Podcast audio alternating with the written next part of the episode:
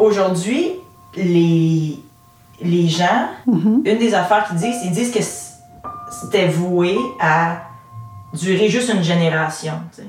Ben, Oui, ça- c'est vrai. Oui, oui, oui, oui. oui. Je connais quelqu'un, moi, que, un père dont le fils a choisi le nom de famille de sa mère plutôt que son nom à lui. Mhm. Bon, Puis, le père était-tu. ben, je pense qu'il était un peu déçu, là, mais euh, bon, ça, je pense que ça a passé quand même. Alors, euh, c'est ça. euh, On est conscient de ça. Les enfants peuvent pas avoir quatre noms de famille. De toute façon, ils, ils pourraient pas. Là, ils pourraient pas. euh, Mais est-ce que tu penses que ça vaut la peine que j'aie eu ton nom au moins tu sais, moi je l'ai eu tout ce temps-là tu sais je vais l'avoir eu toute ma vie au moins ça en plus on sait pas qu'est-ce qui va se passer mais Ben, à la limite, tu pourrais toujours choisir mon nom de famille plutôt que celui de Oui. ton père. Ça, c'est une option. je m'appelle Marie-Hélène Frenette-Assad vous écoutez le nom de ma mère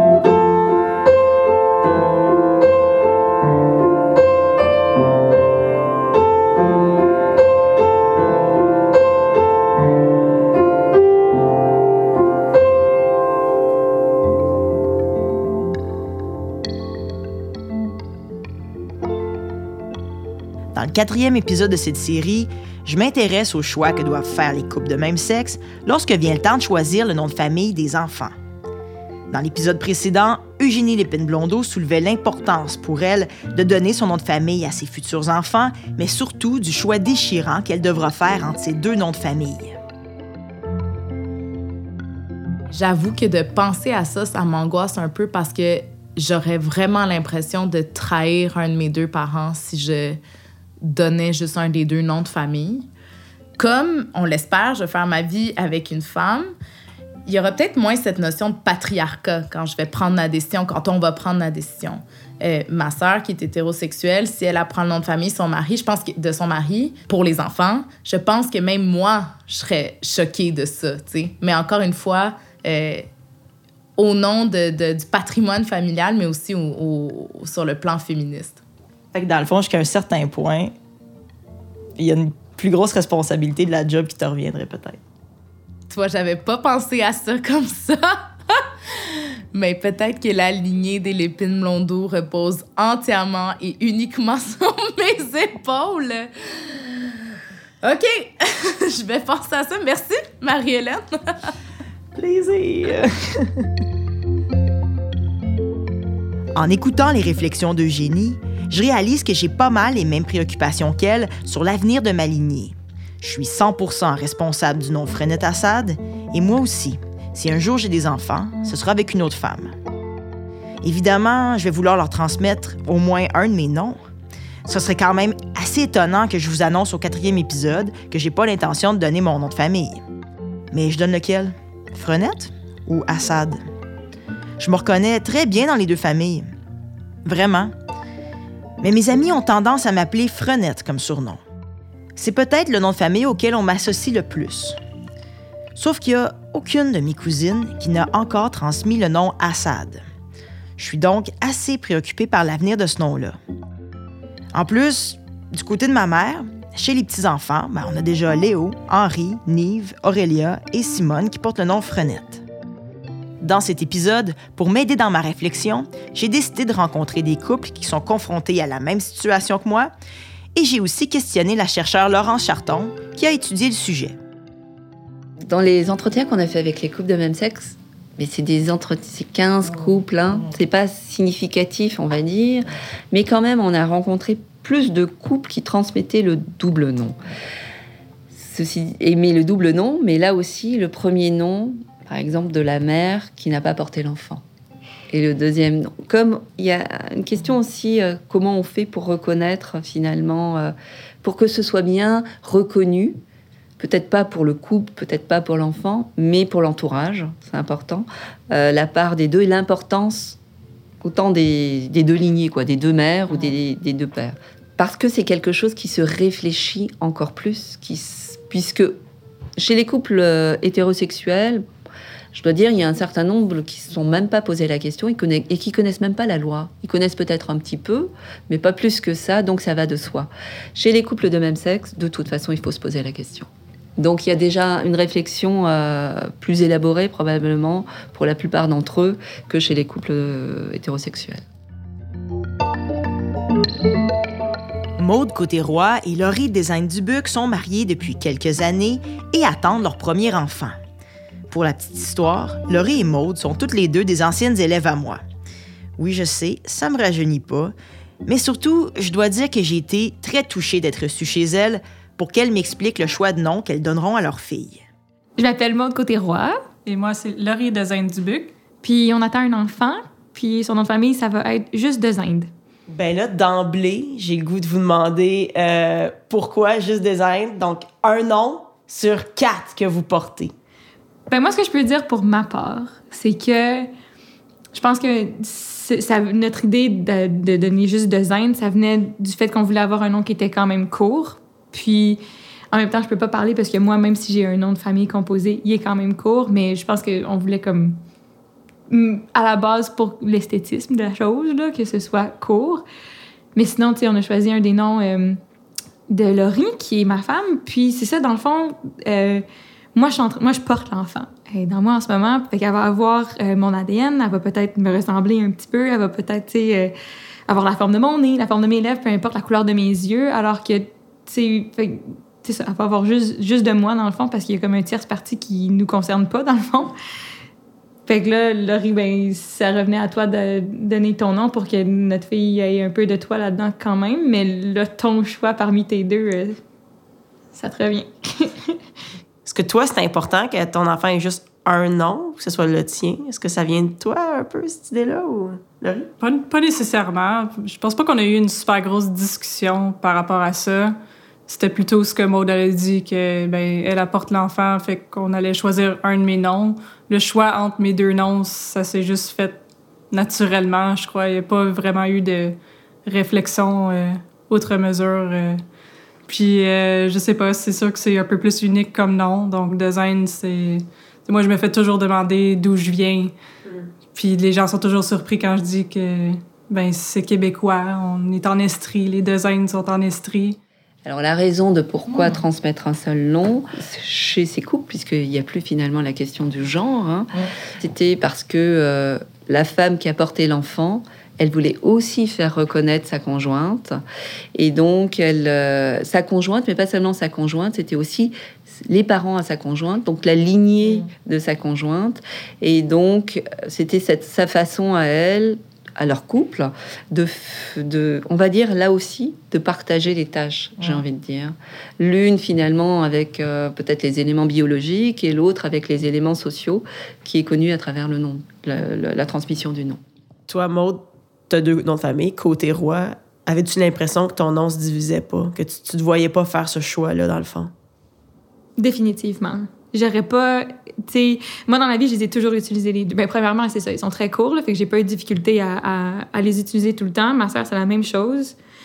Euh, puis oui, j'aurais eu la difficulté à choisir un ou l'autre, je crois. Euh, puis j'ai rarement, c'est ça, j'ai rarement moi-même comme coupé mon nom. Tu sais, je suis enseignante, les élèves le faisaient des fois un peu par eux-mêmes, là, Madame Côté, tu sais. Mais euh, à la fin, là, moi aussi, j'adhérais à ça parce qu'ils m'identifiaient comme ça, avec là, moi aussi, là. Mais mais c'est ça. Fait que oui, non, je me voyais pas faire un choix entre les deux. J'aurais. C'est comme ce que Laurie a fait, je l'aurais pas fait, je pense.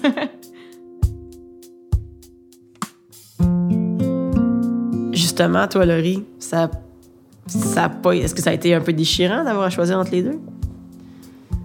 Oui, puis non. Euh, moi, je, savais juste simplement que je voulais pas que ma fille ait un nom composé. Moi, mon nom, je l'ai toujours trouvé trop long. Euh, puis j'ai toujours trouvé ça un peu euh, niaiseux, des noms composés. J'ai jamais aimé ça. J'ai jamais aimé le concept. oh, je suis contente de la première à le dire, yes!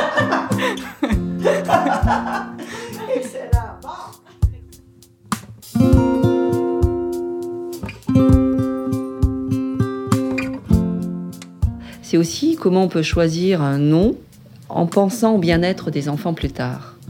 Et ça, c'était quelque chose euh, qui était très très présent, j'ai trouvé, chez les couples de même sexe.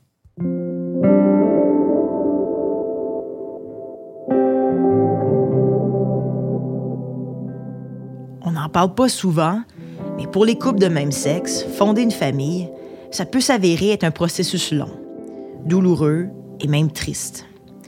Et quand bébé se fait attendre, on a beaucoup de temps pour penser à son nom. Mes grandes amies Cassandre et Marie-Michel ont accepté de partager avec moi cette partie-là de leur processus. Ben, c'est ça. Fait qu'on. ben, commencez par vous nommer, peut-être, les amis. Marie-Michel Lalonde. Cassandre Diguet-Saint-Amand. Alors, vous, les filles, Cassandre, t'as un nom de famille double. Marie-Michel, t'as juste un nom de famille. T'as un prénom double, mais t'as juste un nom de famille. Ça fait un petit bout de temps que, que vous pensez à ça, les enfants, que vous êtes dans ces processus-là. Vous avez déjà décidé comment ces enfants-là vont s'appeler?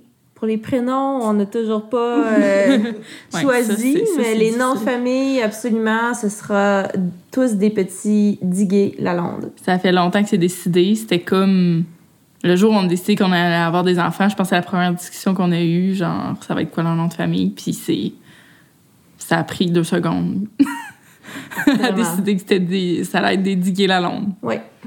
Pas des Lalonde Diguet, Non. comme le suggéraient mes parents. des Diguet Lalonde. Fait que là, ça, ça voulait dire que Cassandre, tu laisses tomber un de tes noms de famille. là. T'as eu cette réflexion-là là, qui, qui t'est venue. Oui, un peu après, après coup, je me suis dit, ouais, j'ai comme vraiment, ça a été vraiment facile pour moi de choisir entre les deux, on dirait, puis je me suis un peu surpris, là. Après ça, on dirait que, en y pensant, tu sais, oui, c'est plate de laisser, de choisir, de laisser tomber un des deux, parce que c'est vrai que, tu sais, moi, c'est Diguet Saint-Amand au complet. En même temps, c'est vraiment important. Tu sais, on peut pas, on peut pas donner trois noms de famille, là. Fait que, mais c'est vraiment important pour moi dans, que les deux, que nous deux, on donne un nom de famille. Fait que, c'est- pour moi, c'était vraiment euh, une décision quand même facile à prendre. Puis aussi, chez, chez les Diguet, il y a pratiquement juste des filles. Donc, euh, peu de chances que ce nom-là euh, se poursuive. C'est un, un peu en voie de disparition. Ouais. Le nom, tu sais, le nom d'Igué, c'est- c'était facile pour moi de le choisir parce que ça fait drôle à dire, mais j'ai comme plus d'appartenance à cette famille-là, à ce nom de famille-là. C'est un nom de famille qui est, qui est quand même rare au Québec, puis il y en a pas beaucoup, puis euh, on n'est pas beaucoup de petits-enfants, fait que c'est important pour moi de, de le transmettre. Là. Donc, c'est ça. Il y avait aussi pour toi une, une réflexion autour de la filiation. Oui, absolument. C'était, ce nom de famille-là, pour moi, c'était, vraiment important qu'il soit là. tu sais. Ça fait vraiment partie de mon identité. Ouais. Il y a des femmes que j'ai interviewées, on l'a beaucoup entendu dans le deuxième épisode, qui m'ont dit ne pas pouvoir choisir. Donc, automatiquement, vont donner le nom de famille de leur conjoint. Donc ça, ça n'a pas été une réflexion que tu as eue, toi, Cassandre, de pas te donner du tout ton nom, tu sais. Non, zéro. On dirait que pour moi, c'était inconcevable de pas donner une partie de mon identité puis de mon, de mon nom, de, de mon histoire euh, à mes enfants. Pour moi, le choix devait se faire, c'était évident. Euh, puis je préfère choisir que de laisser tomber les deux puis de, de donner juste le, le nom d'un des deux, de- d'un des deux conjoints. Une des deux conjoints. de les conjointes. mais, mais moi, j'a- j'aurais pas, euh, j'aurais pas accepté qu'on en prenne juste un. Parce que à ce moment-là, on savait pas quel parcours euh, on allait prendre pour, euh, pour avoir nos enfants. Puis on voulait les deux avoir des grossesses. Puis euh, on n'allait pas euh, donner le, le nom de famille de celle qui allait pas les avoir portés ou, ou vice-versa. Fait que c'était important pour nous de que les deux, on, on s'unisse là-dedans, puis que ça allait porter nos deux noms, peu importe comment on allait les obtenir, ces enfants-là. Fait que quand on est deux mamans, est-ce qu'il y a cette idée-là de dire on va former un nouveau clan, tu sais, une nouvelle famille? Avait-tu ça un peu dans votre réflexion? Définitivement. Oui. Je pense que c'est c'est d'autant plus important quand t'es deux mamans qui ont malheureusement pas le choix d'avoir de prendre l'aide de de- de- d'un inconnu là, D'un pour- donneur anonyme. d'un donneur anonyme pour, pour fonder une famille. Puis euh, tu sais veut, veut pas faut, faut un peu il y a une des deux mamans qui est un peu exclue de ça euh, dans le processus, même si on sait très bien qu'on est autant les, les Oui, deux mères, tout ça, mais c'est important pour nous que, que cet enfant-là ressente euh, qu'il appartient à- au clan d'Iguay-Lalonde, aux, tu sais, aux deux mamans qu'on est... euh, ouais, c'est qu'on va devenir. ouais.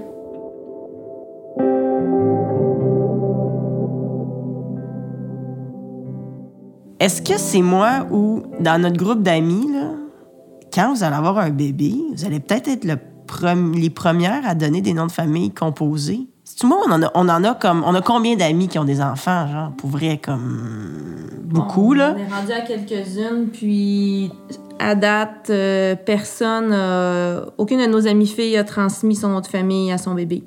ça m'a tellement surpris parce qu'à chaque fois je le demande, tu sais, parce que pour moi c'est comme presque inconcevable, surtout quand t'as un nom composé toi-même, euh, Comment tu fais pour. que, euh, que tu laisses tomber les deux, tu sais, mhm. puis euh, que tu que tu te poses plus ou moins la question, tu sais, c'est comme une évidence, puis c'est bien correct, tu sais, tout le monde a ses raisons, puis je respecte ça, mais à chaque fois, ça me surprend quand même, tu sais, puis tu sais, on- comme tu dis, on a plusieurs amis, là, 6, 7, 8 personnes là, qui, ont, qui ont eu des enfants, puis à chaque fois, la réponse, c'est « Ah non, c'est le nom du conjoint ». Puis c'est comme un peu tabou de demander pourquoi, tu sais. Oui.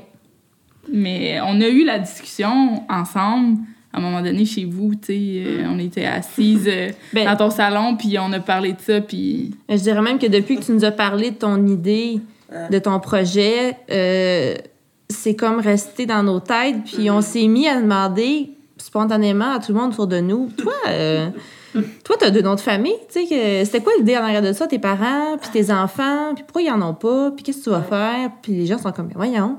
Est-ce que pour vous, c'est un geste féministe de donner votre nom à votre enfant? Oui. Oui. Mais oui, je pense que oui.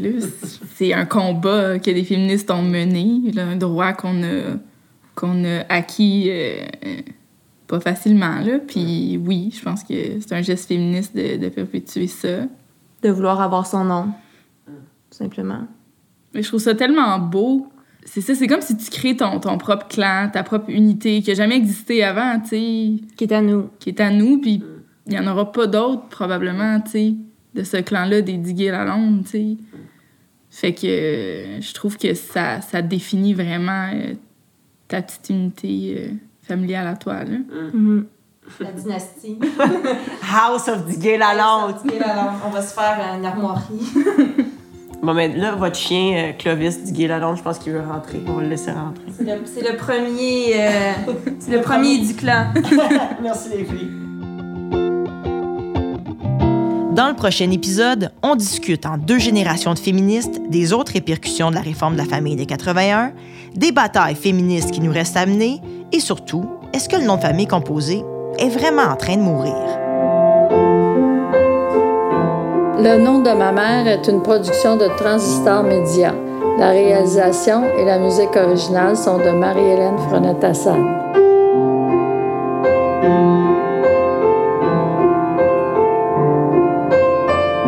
Je m'appelle Marie-Hélène Frenette-Assad. Merci d'avoir écouté Le nom de ma mère.